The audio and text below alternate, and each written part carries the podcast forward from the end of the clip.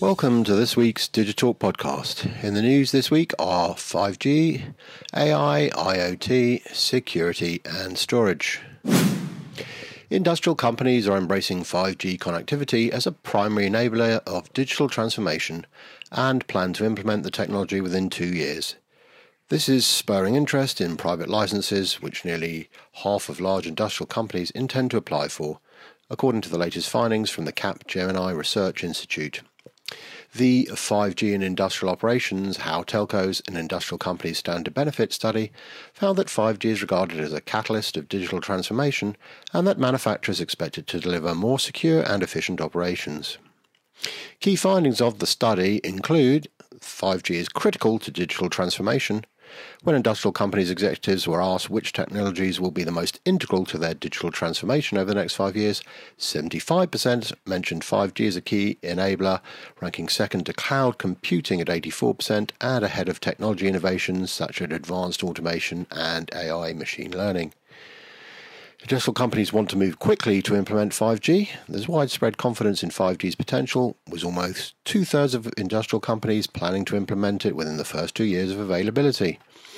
And one third of industrial companies are planning to apply for their own 5G license.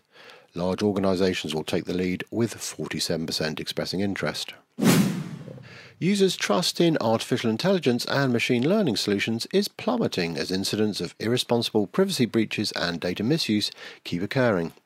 Despite rising regulatory scrutiny to combat these breaches, Gartner predicts that by 2023, 75% of large organizations will hire AI behavior forensic, privacy, and customer trust specialists to reduce brand and reputation risk bias based on race, gender, age, or location, and bias based on a specific structure of data have been long standing risks in training AI models.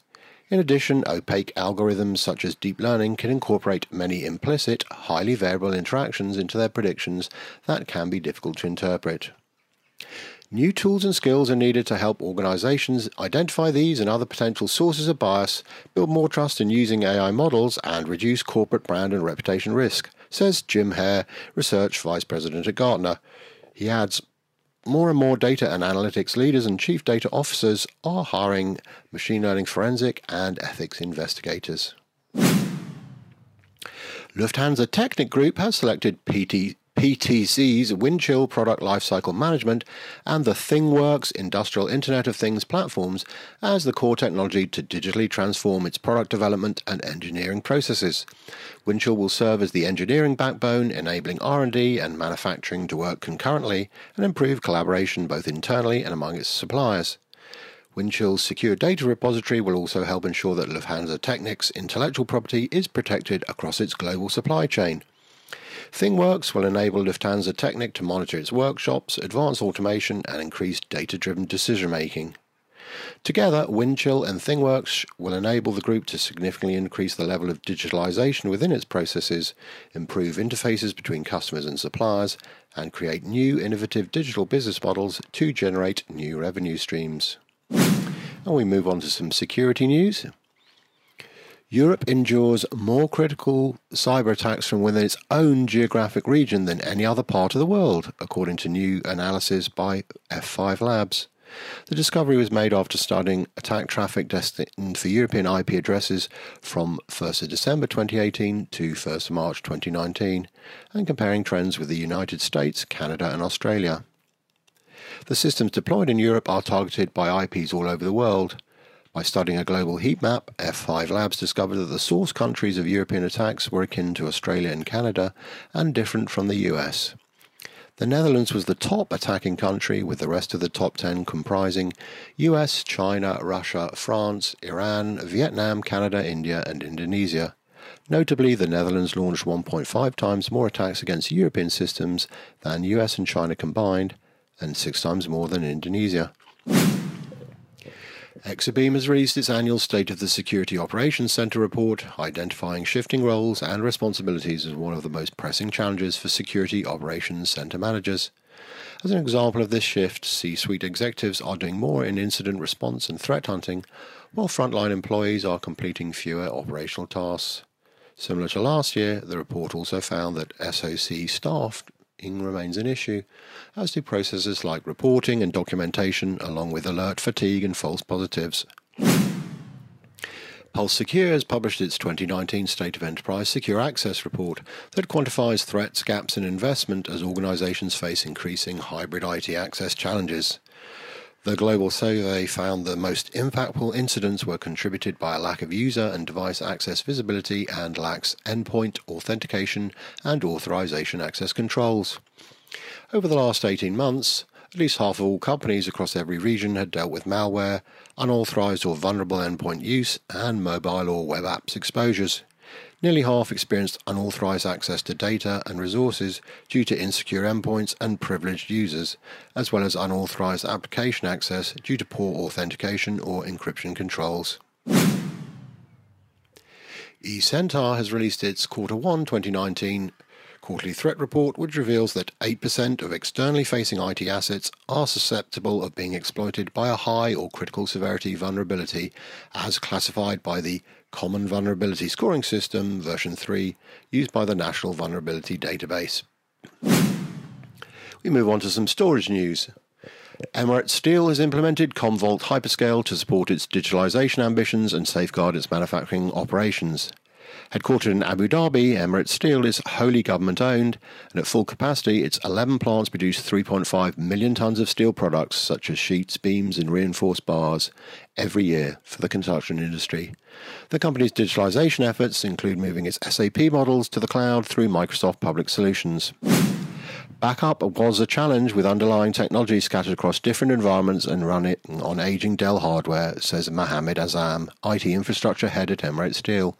He adds, I initially liked Rubrik's simple interface, but realized at the Commvault Go event that Commvault Hyperscale proved a more effective solution with an interface that was just as user friendly, but with the critical difference that we installed it easily and it works perfectly across our complex environment. SAIC Motor Corporation Limited, the largest automobile giant in China and number 36 on Fortune's Global 500 list, has deployed Nexenta by DDN's hybrid and multi-cloud storage software.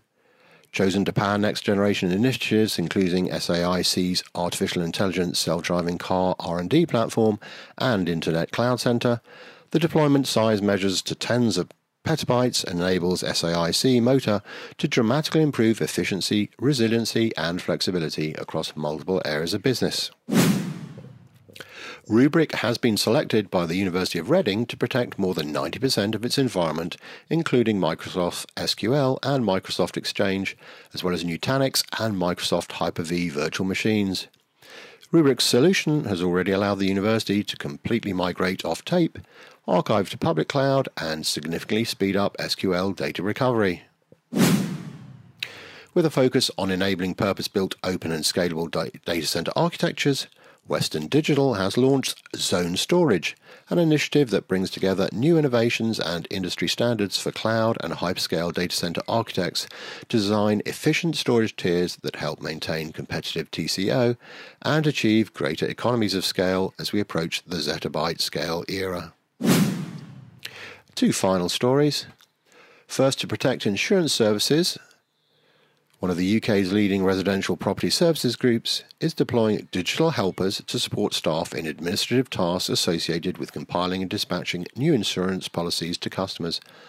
By using the Thoughtonomy virtual workforce platform, First to Protect is able to ease the burden on existing administration staff, securing compliance and enabling staff to spend more time with customers to deliver a seamless, personalized experience and Post Luxembourg has begun deploying ADVA's FSP 150-Z4806 100 gigabit a second service aggregation platform featuring its Ensemble Activator network operating system. Post Luxembourg is utilizing the solution to seamlessly scale its edge data centers to 100 gigabits a second. Ensemble Activ- Activator is said to be the industry's first carrier grade network operating system for bare metal switches. as part of the ADVA FSP 150-Z4806, it enables Post Luxembourg to rapidly expand the capacity of its customers' cloud networks while provisioning flexible SLA-based CE 2.0 and Layer 3 connectivity. The highly efficient multi-technology solution also saves space, delivers industry best energy efficiency, and simplifies data center operations. That's all the news for this week. Thanks for listening.